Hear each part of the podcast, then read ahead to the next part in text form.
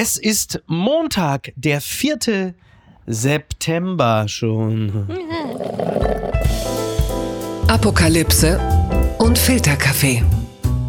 Die frisch gebrühten Schlagzeilen des Tages. Mit Mickey Beisenherz.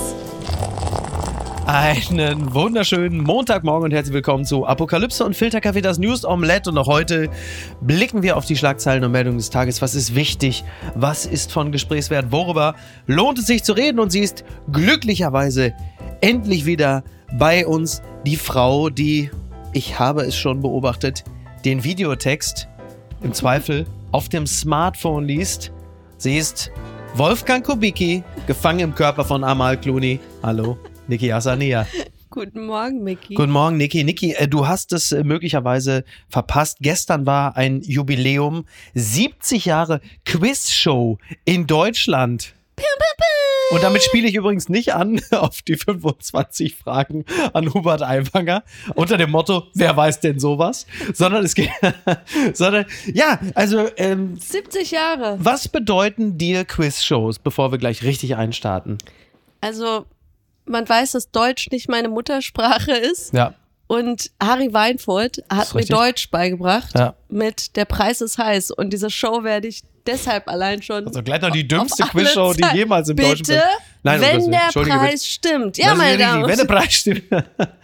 ja, also Quizshow hat ja eigentlich traditionell ja auch immer ein bisschen was mit Wissensvermittlung zu tun. Oder natürlich mit dem urdeutschen Sentiment, dass, das weiß ich, Herr Lehrer, das weiß ich. so, das kennen wir ja aus verschiedenen Situationen. Und das scheint irgendwie eine deutsche Kernkompetenz zu sein. So gemeinsam zu rätseln, aber dann vor allen Dingen auch sich dadurch hervorzutun, dass man etwas weiß. Ja, vor allem das ganze lineare Fernsehen ist einfach ist voll richtig. damit. Ja. Es ist wirklich voll von schwächeren Sachen bis hin zu Wer steht mir die Show, Ja, die ja absolut. in dem Bereich wirklich so das Beste Total, ist. total. Äh, sehr, übrigens ja bekannt, dass ich selber auch mal Quizshow-Moderator war. Anfang der 2010er habe ich im ZDF die Pyramide moderiert. Ich habe es fertig gebracht. Ich habe, ich habe es fertig gebracht, in Deutschland eine Quizshow zu moderieren, die nicht erfolgreich war. Äh, die lief nachmittags im ZDF. Die große Wiederauflage der ZDF-Quizshow Die Pyramide. In Woche 4 lief das Ganze bereits um 3 Uhr nachts. Und ich sag mal so, manchmal ist es auch einfach gut, wenn eine Tür zuschlägt. Was ist denn da schiefgelaufen? Truckfahrer nimmt beide mit. Chris Rock und Diplo fliehen von Burning Man Festival. Das berichtet NTV. Zu den Besuchern des Burning Man Festivals, die durch die Schlammmassen warten müssen, zählen auch der Comedian Chris Rock und der Musiker Diplo. Als die beiden aus der Schlammwüste entkommen wollen, hilft ihnen der Fahrer eines kleinen Lastwagens und setzt sie auf die Ladefläche. Ja, Burning Man, das ist ja ein riesiges Festival in der äh, Wüste Nevadas, wenn ich mich nicht irre. Und das ist in der Regel zeichnet sich dadurch aus, dass die Wüste Nevadas recht trocken ist und die Leute, also Burning Man ist auch hier, es ist nicht Hubert Aiwanger, da kommen wir gleich drauf, sondern es ist eine zwölf Meter große Holzfigur, die am Ende dieses Festivals, was ist so eine Art Neo-Hippie? Cult-Festival? Was ist es eigentlich? Ja, aber schon auch so von Assholes. Also Ah, ja. so, ich stelle mir da so diese Okay. ganzen Silicon Valley Dudes vor, Ja. die da einmal im Jahr so karnevalsmäßig. Eine Woche, ne? Eine Woche Ja, ja, lang. einmal Ja. im Jahr, aber dann so die Sau rauslassen Und dann wird der dürfen. Nubbel verbrannt, dann ist der Burning Man. Quasi. Und ja, wie, wie das so ist, wie beim Fire Festival oder wie beim U-Boot, so mit den reichen Leuten. Also ist, wenn die da So im beim Schlamm Mitleid- verstecken, also Ja. hält dein Mitleid sich in Grenzen. ja, das ist so ein bisschen so, just look at those assholes. War unsere Hannah Marahil nicht auch mal da? Wie redest du denn über dieses War da? Ich glaube, die war mal da, ja. Wenn das so war. Hannah, I ein bisschen- love you. Ja, also da sagen wir auch an dieser Stelle, Hanna, wenn du da warst und wir Gefühle verletzt haben sollten. Nein, aber das ist schon, das ist ja so verschlammt da. Wie gesagt, nochmal, Wüste Nevadas im August. Und hast du, Amerikanisches Wacken. ich habe darauf gewartet, dass der Mönch von Lützerath da auftaucht. So schlammig war das. Und das muss man schon sagen, die Welt spielt verrückt. Wir haben ja auch die Meldung, dass 10.000 Spanier gerade die Häuser nicht verlassen dürfen, weil halt einfach in Teilen Spaniens, also zum Beispiel auch in, äh, in. Alcanar, ja, in Ähm, Katalonien, Spanien, aber halt eben auch in, in Andalusien. Da regnet es dermaßen heftig, dass die halt nicht aus den Häusern dürfen. Aber ich weiß nicht, wie es dir ging, Ja. als die Meldung auch kam, Mhm. seit 1972 Ja. hat es nicht so heftig geregnet. Man könnte da jetzt schockiert sein Man und sagen, schon, äh, Ja. schrecklich. Und bei mir war aber sofort der Gedanke, ah, siehste, 72 war es schon mal so schlimm. und das ist immer so, auch ich merke auch so bei anderen Sachen, Ja. dass ich weiß, Klimawandel, ja, Leute, bitte, jetzt nicht ja, ausrasten nicht- und nicht sauer ausrasten, werden. Ja, ja. Aber sofort ist dieses so, ja, Verdrängungsding bei mir, dass ich so denke, das ist El Nino. Also Man El sagt aber Nino, auch einfach immer El Nino, wenn man nicht weiter weiß, sagt man, ja, das, das, ist hier das Phänomen El Nino auch gar Ja. nicht kapiert mit der den Wannsee, auf dem Meeresströmen ich am. Samstag unterwegs war, ist komplett grün und umgekippt. Aber im Zweifel ist es El, El Nino. Nino. Ja, El Nino. das hilft immer. Ja, Was ist denn da schiefgelaufen? Also die Frage ist ja eher, wer ist denn da schiefgelaufen? Denn die Meldung aus der Süddeutschen Zeitung wollen wir Ihnen natürlich nicht vorenthalten. Scholz beim Joggen gestürzt, Prellungen im Gesicht. Ja, Olaf Scholz, also zunächst einmal. Der Bundeskanzler ist beim Joggen gestürzt. Wir wünschen ihm alles, alles Gute. Alles wir wünschen ihm gute Gute. Besserung. Und wenn jemand wie Olaf Scholz oder irgendein Mensch beim Joggen stürzt und sich Prellungen im Gesicht zuzieht, dann ist das per se nicht komisch, sondern das ist natürlich etwas, wo wir sagen, wir hoffen, wer kommt schnell wieder auch auf die Beine. Andererseits, man könnte natürlich auch sagen, ist das jetzt exemplarisch für das neue Deutschland-Tempo? Kann man nicht auch sagen, das ist das, ist das die Fortschrittskoalition? Ist das der Fortschritt, der exemplarisch? Wir müssen ja Er ist jetzt unser Biden. Ist er unser, ist er unser Joe Biden? Nein, das ist natürlich. Das ist, ich weiß doch, was du immer zu mir sagst. Wenn ich joggen gehe, was sagst du Immer. dann zu mir? Stolper nicht. Stolper nicht. Und du sagst es völlig zu Recht, weil ich mich auch schon ein paar Mal beim Joggen auf die Schnauze. Ich habe mich auch schon beim Fahrradfahren auf die Schnauze gelegt, wie wir wissen. Also ich bin auch stets gefährdet. Du weißt, was ich als erstes gefragt habe, als ich die Meldung gesehen habe, habe ich Ja. dich gefragt, gab es Zeugen? Ja. Hat jemand gesehen, wie er wirklich gefallen ist? Ja. Weil meine erste Vermutung war, dass irgendwas an seinem Auge sein könnte, so ein Mhm. Ja. blaues Auge oder so, Ja. und man es darauf schiebt. Meinst du, Britta er Ernst und er machen Ich den glaub, Mark Terenzi? Meinst du, sie haben so eine Terenzi-Verena-Kehrt-Beziehung? Eher so Hillary Clinton-mäßig mit dem. Was war denn da? Versuch mal, du hast das Da war doch die. Lewinsky-Affäre, dann Ja. gab's eine PK Ja, und dann hast du Hillary Clinton gesehen, wie sie sagt, ich stehe zu meinem Mann, bla bla. Ja. Und im Hintergrund hattest du einen Bill Clinton Ja. mit einem blauen Fleck oder irgendwas an seiner Stirn und Okay. alle wussten, sie war es. wirklich. Sie war es. Ich erinnere das nicht, aber ich finde das toll. Also ich finde natürlich häusliche Gewalt nicht toll, aber ich finde toll, dass wir an dieser und Stelle keiner hier bei übel genommen. Apotheker Alle waren so, History, punch him in the face. dass wir bei Apotheker History nochmal diesen kleinen Querverweis haben. Das Nein, aber er hatte wohl seine Leibwächter auch Ja, bei sich, die ja. ihn sofort verarztet haben Okay, und okay. war nicht schnell genug, sich Wäre Olaf Scholz nicht bei der SPD, sondern bei der AfD, hätte er natürlich sofort seine Blessuren im Gesicht gezeigt und gesagt, ich meine, es sei So ein syrischer Sü- Messermann. So ein Südländer mit Ein einer Südländer Machete. Mit einer Machete. Der hat mich attackiert. Dummerweise waren die Bodyguards ja auch dabei. Es gab also Zeugen. Aber er Ähm, soll schon am Montag wieder all seine Termine. Also heute ja, er er soll heute fit. das. Sommerfest der SPD-Zeitung Vorwärts, ist natürlich also no pun intended, ähm, soll er dann ja, äh, also der soll da diesen Empfang ja dann auch wahrscheinlich leiten oder so, ne? Und er wird dann morgen wiederum auf der internationalen Automobilausstellung in München erwartet. Und wieder, am gell? Mittwoch Haushaltsdebatte des Bundestages, also da müssen sie ihn entweder ordentlich schminken oder also. Ich sage jetzt schon voraus, wie die deutsche Autoindustrie neben der chinesischen abkackt. Das wird wieder ganz groß. Ja, Ja. also die deutsche Autoindustrie sieht quasi aus wie Olaf Scholz im Gesicht, muss man sagen. Die Schlagzeile des Tages. Lindner kritisiert Söders Umgang mit Flugblattaffäre. Das schreibt nicht nur die Oldenburger Online-Zeitung. Da grüßen wir natürlich die Heimat von Klaas Häufer Umlauf. Der ist wahrscheinlich, ist das das Erste, was Liebe Klaas bei uns liest. Was macht denn die Oldenburger Online-Zeitung? Ist Und ja Ellas Heimat. Ach guck, siehste. FDP-Chef Christian Lindner kritisiert den Umgang des bayerischen Ministerpräsidenten Markus Söder mit der Flugblattaffäre um seinen Stellvertreter, er ist es ja noch, Hubert Aiwanger. Markus Söder verbindet jetzt seine politische Zukunft mit der von Herrn Aiwanger. Das hat er im sogenannten Sommerinterview der ARD gesagt. Aus meiner Sicht müssen ja zwei Dinge getrennt werden. Auf der einen Seite die entsetzlichen Vorwürfe, die Jahrzehnte zurückliegen, und auf der anderen Seite der Umgang damit. Und ich zitiere Lindner weiter.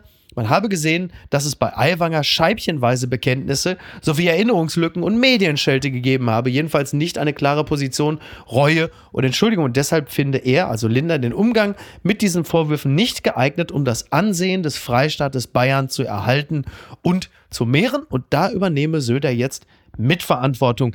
Da kann man schwerlich widersprechen. Jetzt kommt der Satz, den man sich ja eher selten sagen hört. Lindner hat komplett recht. Aber so ist es halt. Ja, der Drahtseilakt, entweder Haltung, Prinzipien Ja. und zu dem, was du noch vor ein paar Wochen gesagt hast, stehen Ja.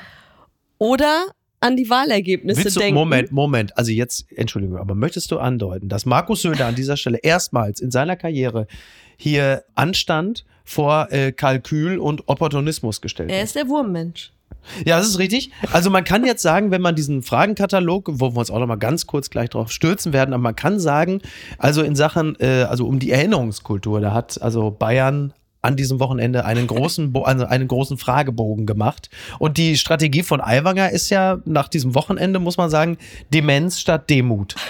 So, Das also, kennen wir ja schon von Scholz und Co., wobei das. Hallo, hallo, jetzt spielst du Söders dreckiges Spiel. Auch er. Die und anderen. Die, und die, Ja. ja. ja, fair enough. Aber hier muss man sagen, okay, es liegen 35 Jahre zurück. Ja. Aber wir alle wissen, wie prägend diese Jahre ja. waren. Oh ja. Mit 16, 17. Und wenn du da so eine Scheiße an, der, an den Schuhen hast, Ja. das vergisst du nicht. Das, Das ist wahr. so einschneidend. Ja. Und da sagt er selbst sogar einschneidende Erfahrungen. Na, absolut. Also, äh, darf Und ich dann kurz, vergisst er es. Also Genau. es ist so widersprüchlich. Absolut. Darf ich kurz, also Frage 23. Welche Konsequenzen haben Sie damals aus der Angelegenheit für sich persönlich gezogen? Der Vorfall war ein einschneidendes Erlebnis für mich. Er hat wichtige gedankliche Prozesse angeschaut. Also, das ist ja auch eine seltene rhetorische Figur, dass du ein einschneidendes Erlebnis hast, an das du dich komplett nicht erinnern kannst. Das ist ja Was? nun wirklich etwas, ist ja nun wirklich, also ein einmaliger Vorgang eigentlich, weil diese 25 Fragen werden ja meistens beantwortet mit, das entzieht sich meiner Kenntnis, mir ist dieser Vorgang im Detail nicht in Erinnerung.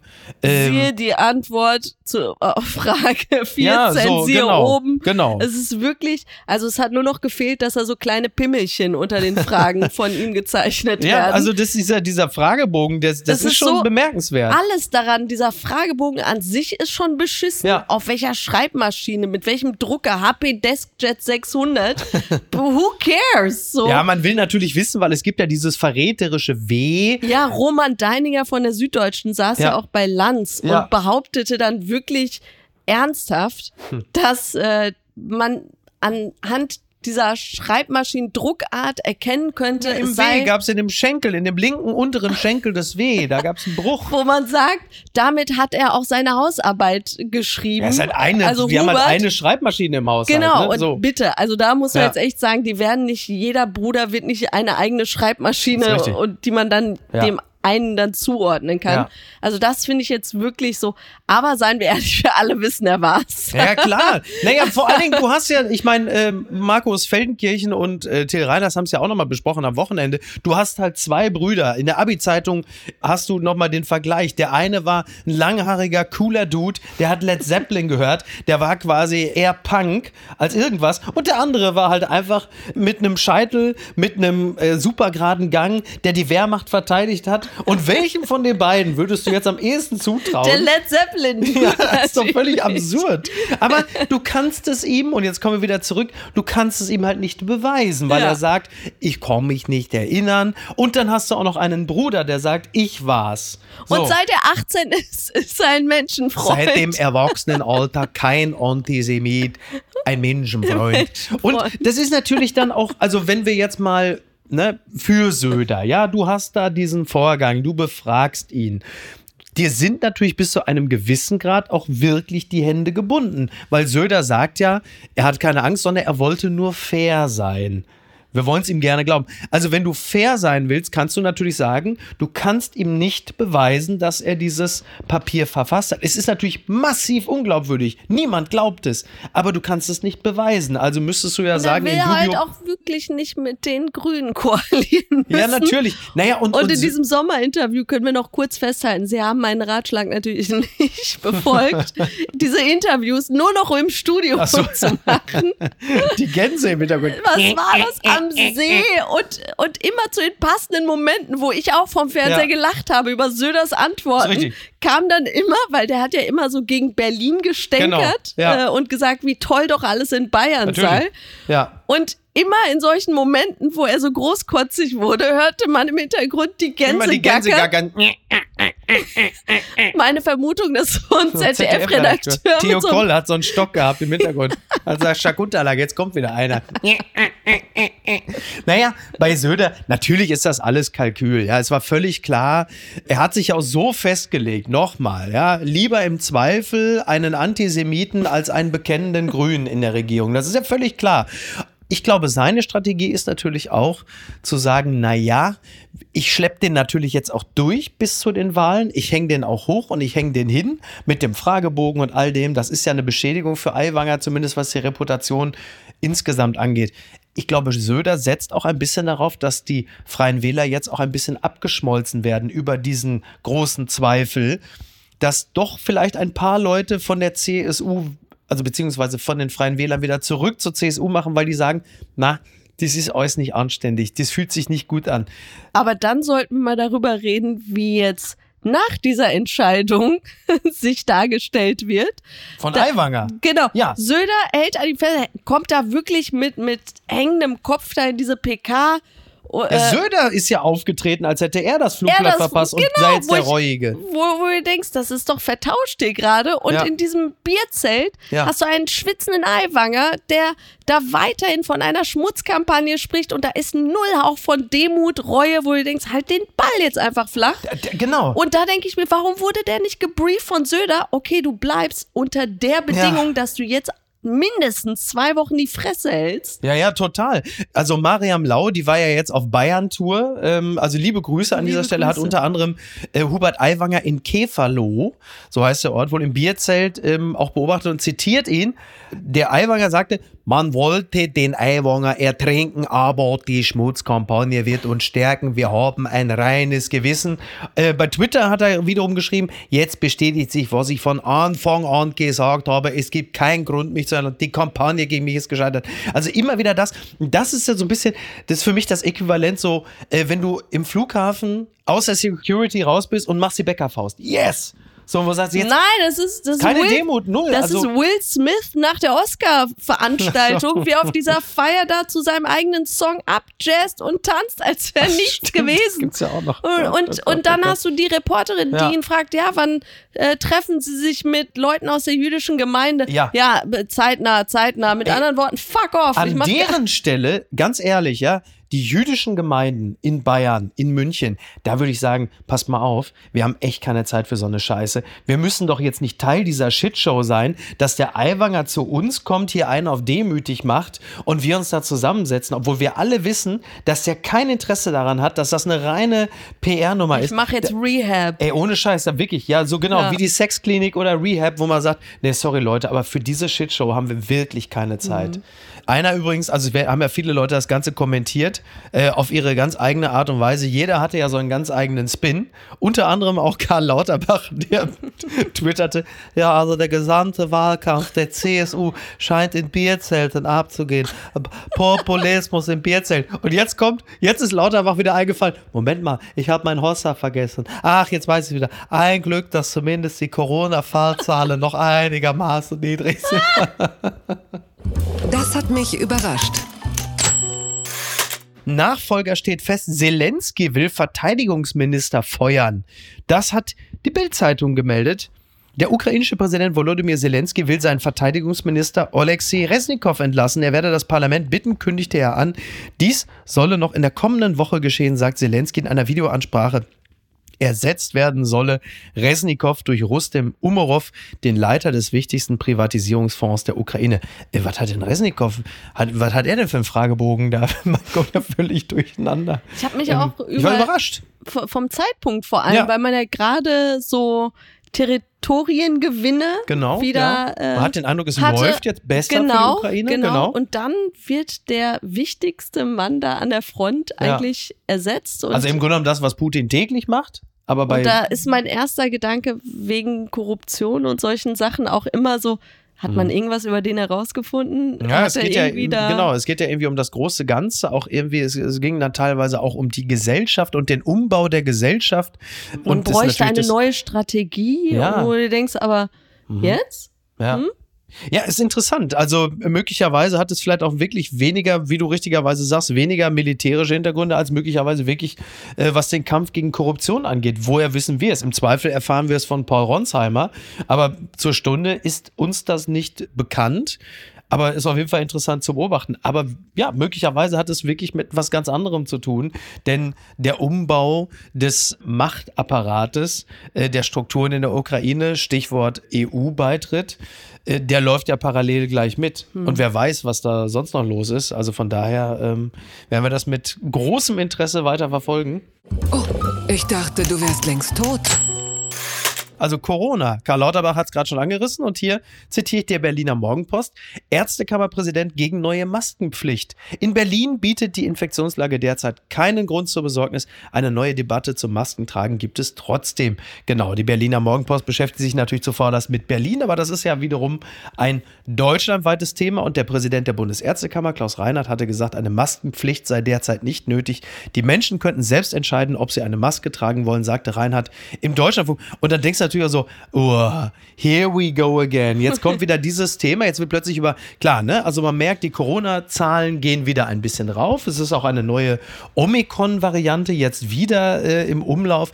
Ehrlicherweise nichts, was mich jetzt großartig besorgt, aber klar, der Herbst ist im Anmarsch. Es gibt äh, eine neue Grippewelle. Es wird eine neue Corona-Welle geben. Möglicherweise auch eine, also ich hörte ein bisschen an Rauen von irgendwelchen neuen Atemwegs- Lungeninfektions-. Atemwegserkrankungen. Das hatten wir ja im letzten Winter auch, als plötzlich alle losmarschiert sind und für ihre Kinder. Es gibt keinen Hustensaft mehr. Kein Hustensaft mehr hatten und kein Ibuprofen und so. Und übrigens, äh, nur um das noch anzuknüpfen, Thema Maskenpflicht. Der gesundheitspolitische Sprecher der Grünen Bundestagsfraktion, Janosch Dahmen, hatte die Diskussion um das Maskentragen erneut ins Spiel gebracht, Logo er, und empfohlen, im Herbst in einigen Bereichen wieder Masken zu tragen, um sich vor akuten Atemwegserkrankungen zu schützen. Nein! Kann es auch in diesem Herbst sinnvoll sein? Pipapo. Ähm, interessant. Ich könnte mir gut vorstellen, dass in dem Moment auch bei den Grünen, bei Habeck und Co.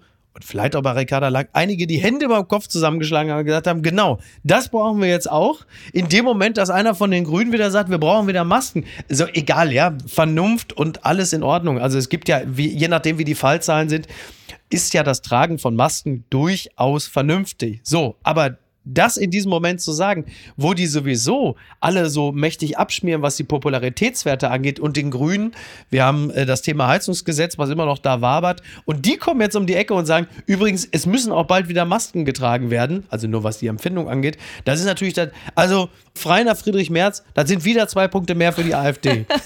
Und du hast mit mir ja auch echt jemanden, der alles mitgetragen hat, mitgemacht hat, alles geboostert, Mhm. Jetzt ohne kommt Ende. ein Aber, jetzt kommt ein dickes Aber. Und jetzt kommt mein Aber, und das habe ich dir schon mal gesagt, als die Maskenpflicht bei uns weg war, ja, aber in einigen anderen Ländern noch da Mhm. Ja. war, ja, da merkte ich, dass es mir richtig innerlich zuwider war, ja. mich neu dran zu gewöhnen. Ich, Ach ich so. werde nie vergessen, da- in Hongkong war das eben noch Mhm. Ja. und da war es auch noch tropisch heiß und ich weiß noch beim Treppensteigen dachte ich mir so, nee, ey, ich, ich will das nicht mehr. Also alles in mir hat sich gewehrt und Ja. ich habe mich auch dabei erwischt, als Trump das jetzt natürlich genutzt hat für seine Wahlkampagne, Sowas macht der? wie, er dann äh, gesagt hat, No an more alle, masks. an alle No Unternehmen, money. wir werden keine Schulen schließen, wir werden unter meiner Führung keine No school closings. Flüge mehr mit Masken tragen müssen und so. No mask und, on a plane. und ich dachte mir so, hell yeah. okay, so weit sind wir Und, also und, das, und da habe ich mich natürlich Hell sofort yeah. geschämt in dem Moment. Zu Recht. Aber da ist man einfach so instinktiv, merke ich, so wehrt sich alles, genau wie du sagst, weil diese Angst weg ist. Mhm. Ja. Und ich weiß, mein Kopf, mein Verstand weiß, ja, es wäre das sicherste, Mhm. das vernünftigste, dass man es gar nicht zu einem großen Ausbruch kommen lässt, Klar. indem man Masken trägt. Und trotzdem ist da mein Boss, nee. Aber es ist interessant, wie Trump natürlich. Wie, wie, aber es ist auch interessant, wie Trump natürlich wieder an zwei Gefühle ähm, appelliert. Das eine ist natürlich dieses fast schon in den USA vor allen Dingen fast schon religiös aufgeladene, entweder Maske ja oder nein, auf welcher Seite stehst du? Bist du Demokrat, bist du Republikaner, bist du Trump-Fan? Da wird die Maske ja oder wurde ja zum fast schon religiösen Symbol. Und auf der anderen Seite natürlich frühzeitig etwas versprechen über dieses, ihr werdet keine Maske, als könne man damit schon frühzeitig an die Eroberungszielgruppe das Signal aussenden, mit mir wird es kein Corona geben, Klammer auf, zumindest für euch. Und das ist schon interessant. Aber klar, in dieser Situation, vor allen Dingen auch in Europa, aber auch in Deutschland vor allen Dingen, wo alle so super genervt sind. Und Erding ist ja so ein, die Demokratie zurück, das ist ja so ein super Beispiel. In diesem Moment um die Ecke zu kommen und zu sagen, ach übrigens, wo alles so bombig läuft, Inflation, Heizungsgesetz, Krieg, äh, Wohlstandsverluste, Personalknappheit, ähm, da kommt jetzt übrigens noch Corona wieder und ihr tragt jetzt alle mal feine Maske. Das will sich keiner ans Bein binden. Und trotzdem weißt du nie, wie die Dinge sich entwickeln. Gott. Das ist ja wohl nicht euer Ernst. Neues Design, Kölner Erzbistum, streicht Dom. Das darf doch nicht wahr sein. Streichen das. Der Dom auf dem Logo, das sch- beschreibt der Spiegel. Das Erzbistum Köln steckt in einer tiefen Krise. Nun will man die, Zitat, vielfältigen guten Seiten der Kirche nach außen hin deutlicher sichtbar machen mit einem neuen Logo.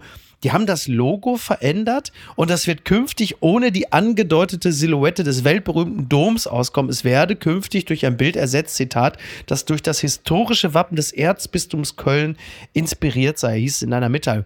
Also, dann ist die Scheiße aber richtig am Dampfen. Wenn du in Köln den Dom entfernst, Nicky, du weißt, ich liebe mein Köln. Mein Köln, wenn ich von Weitem, wenn ich über die Brücken komme und ich sehe von Weitem, sehe ich schon den Dom, da kommen mir Tränen in die Augen. Und wenn du dir vorstellst, dass die den Dom, also das Einzige, was sie in Köln da haben, neben der Höhner und dem Ziegenbock, dass sie das aus dem Logo des Erzbistums entfernen. Aber hast du das Logo jetzt mal gesehen? Das sieht aus, als würde da Märzbistum Ja, stehen. so im März bist du, stimmt. Na, da das war das alte Logo. Das ja, war meine das ich alte. ja. Das jetzige ist also da- das hier. Das alte war das lassig alte wie war durch den im Märzbistum. Märzbistum. Vielleicht war es auch das, dass sie Das, sagten, wir wollen mit äh, dem wir wollen uns nicht. distanzieren. Stimmt, Aber ich ich musste, der- ja. ich musste wirklich Märzbistum. so ein bisschen schmunzeln, weil Ja. du hast da diese ganzen Sex-Missbrauchsskandale so War da was? äh, im Kölner Ja. Erzbistum. Und das Einzige. Kann man dem Wölki du- noch mal 25 Fragen hinlegen und sagen, das ist mir nicht erinnerlich. Ja, Ich kann mich an gut. nichts erinnern. Aber das Einzige, wo du bereit bist, was zu verändern, ist, komm, wir ändern das Logo. Ja, aber das ist doch auch wir sehr heißen ab jetzt zeitgeistig. Jysk. Was? Come on, ey. Genau. Nicht mehr das dämliche Bettenlager, sondern wir sind. Naja, aber das ist ja schon interessant, dass, also der, ich meine, der, der Dom war immer so positiv aufgeladen in Köln. Alle lieben den Dom. Aber es ist jetzt, eben nur Köln. Und Ja, natürlich, aber es geht ja auch ums Erzbistum Köln. Du willst ja das Ja, ganze. Umfeld mitnehmen. Ja, aber, aber das ist schon interessant. Minderwertigkeitskomplexe. Denn die anderen. plötzlich wird ja, also der Dom ist ja immer eine positive Projektionsfläche. Der Dom, das war unser. Wahrzeichen, wie so ein Maskottchen eigentlich. Und plötzlich wird der Dom zu einer Art Tatort. Es, ja, ist ja wirklich ja, das ist, als hättest du den Garten von Dutroux auf dem Logo und dann sagen die, ey, pass auf, die Leute reagieren auf den Dom nicht mehr positiv, sondern die sehen das Ding als Tatort. Wir müssen das auch so. Aber was bedeutet das? Inwieweit das negativ aufgeladen ist, ist ja der Horror. Das ist auch immer unsere Sagrada Familia. Der Trick der Woche.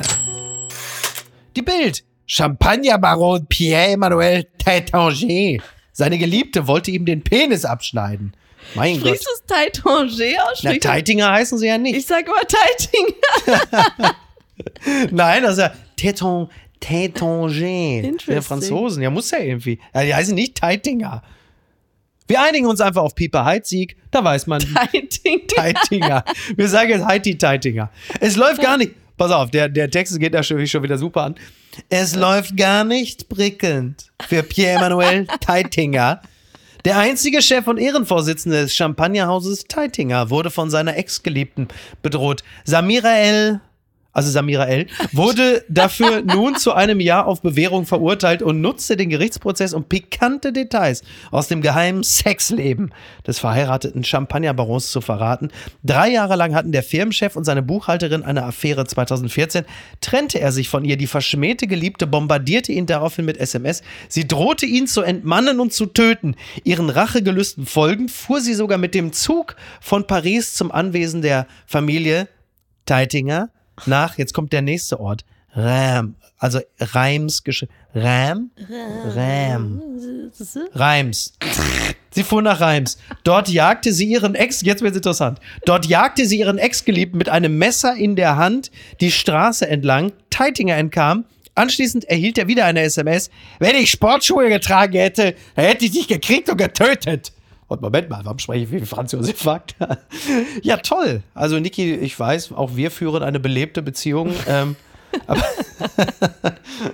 ist ja so ein bisschen Glenn Close. Mhm. Eine, eine verhängnisvolle Affäre, Michael mhm. Douglas. Ja, ja, ein bisschen schon, ja. Ja, dass er auch irgendwie der Frau und der 44-jährigen Tochter ja, droht. Stimmt. Ja. Wo ihr einfach denkst, ey, mach mit mir, was du willst, aber hör, bleib weg von meiner Familie. Ja, ja. Ja, und er hat ihr ja wohl ähm, drei Jahre lang, hat er die Drohung ausgehalten, Zitat, er hat ihr weiterhin monatlich 2470 Euro Miete, also für die Wohnung im 16. Pariser Arrondissement gezahlt in der Hoffnung auf ein Ende der Eskalation. Vergeblich. Genau, hat sie alle belästigt und. Äh, das muss auch echt ein beschissenes Gefühl sein. So ein Geheimnis an jeden Abend ja, ja. schläfst du ein und denkst, oh, was macht sie morgen? Ja, ja, ja, absolut. Gut, also man kann was sowas ja grundsätzlich, also was macht sie morgen? Also sowas ist natürlich grundsätzlich zu vermeiden. Mir den ja, ja, richtig. Ich finde, er sieht ja so ein bisschen aus wie so André Rieu, ne? Hat so ein bisschen was von nee, André der Rieu. sieht aus wie dieser, ähm, der gerade auch einen Skandal hatte mit diesem Seven vs. Wild, oder? Ach, du meinst wie Andreas Kieling? Ja! naja. Findest du nicht? Na, ihm fehlt so ein bisschen so die, die Bärentatzenspuren im irre. Gesicht. Das ihre. Ja, die Geschichte ist ja auch, oh boy. Ja, also uh, unglücklich. Übrigens, weil sie sagte, wenn ich Sportschuhe getragen hätte, dann hätte ich dich gekriegt und getötet. Da hätte er theoretisch auch schreiben können, wenn du mit der Deutschen Bahn hierher gefahren wärst, dann hättest du mich gar nicht gekriegt. dann wärst du irgendwo in Rotenburg-Wümme verschollen gewesen. Musst du wieder auf Kosten der Deutschen Bahn, ja. Ich habe meine Erfahrung ja. mit der Deutschen Bahn auch an diesem Wochenende wieder gemacht. Die gute Tat des Tages. Whopper zu klein. Kunden in den USA verklagen Burger King. Auf die Größe kommt es an, so berichtet es der Berliner Kurier. Auf die Größe kommt es an, auch in der Fastfood-Branche. Diese unangenehme Erfahrung muss nun Burger King in den USA machen. Ein Richter ließ jetzt eine Sammelklage zu, deren Kläger behauptet, dass Anzeigen für den Whopper eine absichtliche Täuschung seien. Ja, also seit einem Jahr köchelt diese Klage, sagt der Berliner Kurier. Und also, Sie wurde nicht abgewiesen. Also ja. es wird demnächst stattfinden, der Prozess. Ja. Und ich weiß nicht, wie es dir geht, aber ich glaube, das war tatsächlich meine erste Erfahrung mit Werbung versus mhm. Realität ja. zu sehen, was man auf diesen Schildern da bei McDonalds zum Beispiel ja. auch hat, da oben ja. über der Kasse diese leuchtenden Bilder das von den Burgern und was man dann in der Hand hält mit diesem geschmolzenen Käse auf dem Wickelpapier. Du meinst, dass diese Hochglanzbilder so nicht unbedingt dementsprechend, was man da so an, Fla also genau, so vor sich da. Genau, und diese Enttäuschung. Und wir haben uns. Ich kenne das eigentlich ich, immer nur vom Vorspann beim Dschungelcamp, dass das, was da so auf Hochglanz abbildet, dass das, was rund ums Feuer dann ist, dass das dann gar nicht so appetitlich Nein, aber ich, ich kenne dieses Gefühl einfach und bin jetzt rückblickend auch überrascht, wie wir uns alle damit abgefunden mhm. haben dass das jetzt einfach, Absolut. ja, das sieht halt scheiße aus in Realität. Ja, aber dann ist doch die Und dass Frage, du so eine Gruppe hast, die dann sagt, nein, nicht ja, mit aber uns. Dann, aber dann gibt es doch wahrscheinlich so einen bestimmten Toleranzbereich, in dem man sagt, auch als Gericht, naja, bis hierhin ist das einfach ein legitimer Beschiss und ab hier muss man sagen, okay, jetzt habt ihr es wirklich übertrieben. Und das ja, wird ja wahrscheinlich so zu klären Werbung, sein. Genau, in der Werbung sieht der Whopper einfach aus wie so eine große Pizza. Genau. Und dann hältst du es mit einer kleinen Trump-Hand, so hältst du es fest. Und dann wird dir bewusst, das Ding ist echt klein. Okay, also Gott, oh Gott, oh Gott. Und was schreibt eigentlich die Bild? Post von Wagner. Aiwanger, der Bierzeltkönig. Ist auch schön. Hm. Ich ziehe aber die Post von Wagner von Freitag vor. Die beschäftigt sich aber auch mit Aiwanger. Do it. Als Aiwanger 17 war, sagen alle Welt, don't worry, be happy. Gewann Steffi Graf alle vier Grand Slam-Titel, erschien Süßkindsroman Das Parfüm. Es war 1988, im Kino lief Rain Man mit Dustin Hoffman und Tom Cruise. In Russland verkündete Gorbatschow die Perestroika. Wie um Himmels Willen kommt ein niederbayerischer Gymnasiast dazu, in dieser wunderschönen 1988er Welt eine Dumpfbacke zu werden? Aus allen Radiostationen singt Whitney Houston One Moment in Time. Der 17-jährige Eiwanger lebt bei seinen Eltern. Sie sind Landwirte. Sie haben Kühe und Säue. Bringt kein Lied in sein Herz von damals. Sieht er nicht, Steffi? Freut er sich nicht, dass Werder Bremen deutscher Meister wurde? Nimmt er nicht wahr, wie großartig 1988 war? In einem Jahr wird Deutschland wieder vereinigt. Hat er damals als 17-Jähriger den Nazi-Arm gehoben? Warum? Das Jahr 1988 hat keine Schuld. 1988 war ein wunderbares Jahr. Herzlichst, Ihr Franz Josef Wagner. Ja, 1988, wunderbares Jahr. Zahl 88 auch. Rammstein, Lockerbie und Franz Josef Strauß ist gestorben. Schwein. Vielleicht hat ihn das traumatisiert. Vielleicht hat ihn das traumatisiert. Hast du gerade Schwein zu Franz Josef Strauß gesagt? Immer. Das ist unglaublich. Das ist un- unglaublich, was sie noch, was sie noch reden. Ob sie so unglaublich ein Schwein genannt werden. Übrigens, wir haben noch eins vergessen, das wollten wir noch machen. Happy Birthday to you. Happy Birthday to you. Happy Birthday, lieber Markus. Happy Birthday to you. Alles Liebe, alles Gute nachträglich, lieber Markus Feldenkirchen. Alles Liebe. Du kannst dich schön selber abfeiern, denn morgen bist du wieder dran. Also, Tassen hoch. Bis denn. Bleib Ciao. gesund. Tschüss. Apokalypse und Filtercafé ist eine Studio Bummens Produktion mit freundlicher Unterstützung der Florida Entertainment. Redaktion Niki Hassania. Executive Producer Tobias Baukhage. Produktion Hanna Marahiel. Ton und Schnitt Niki Fränking. Neue Episoden gibt es immer montags, mittwochs, freitags und samstags. Überall, wo es Podcasts gibt. Stimme der Vernunft und unerreicht gute Sprecherin der Rubriken Bettina Rust.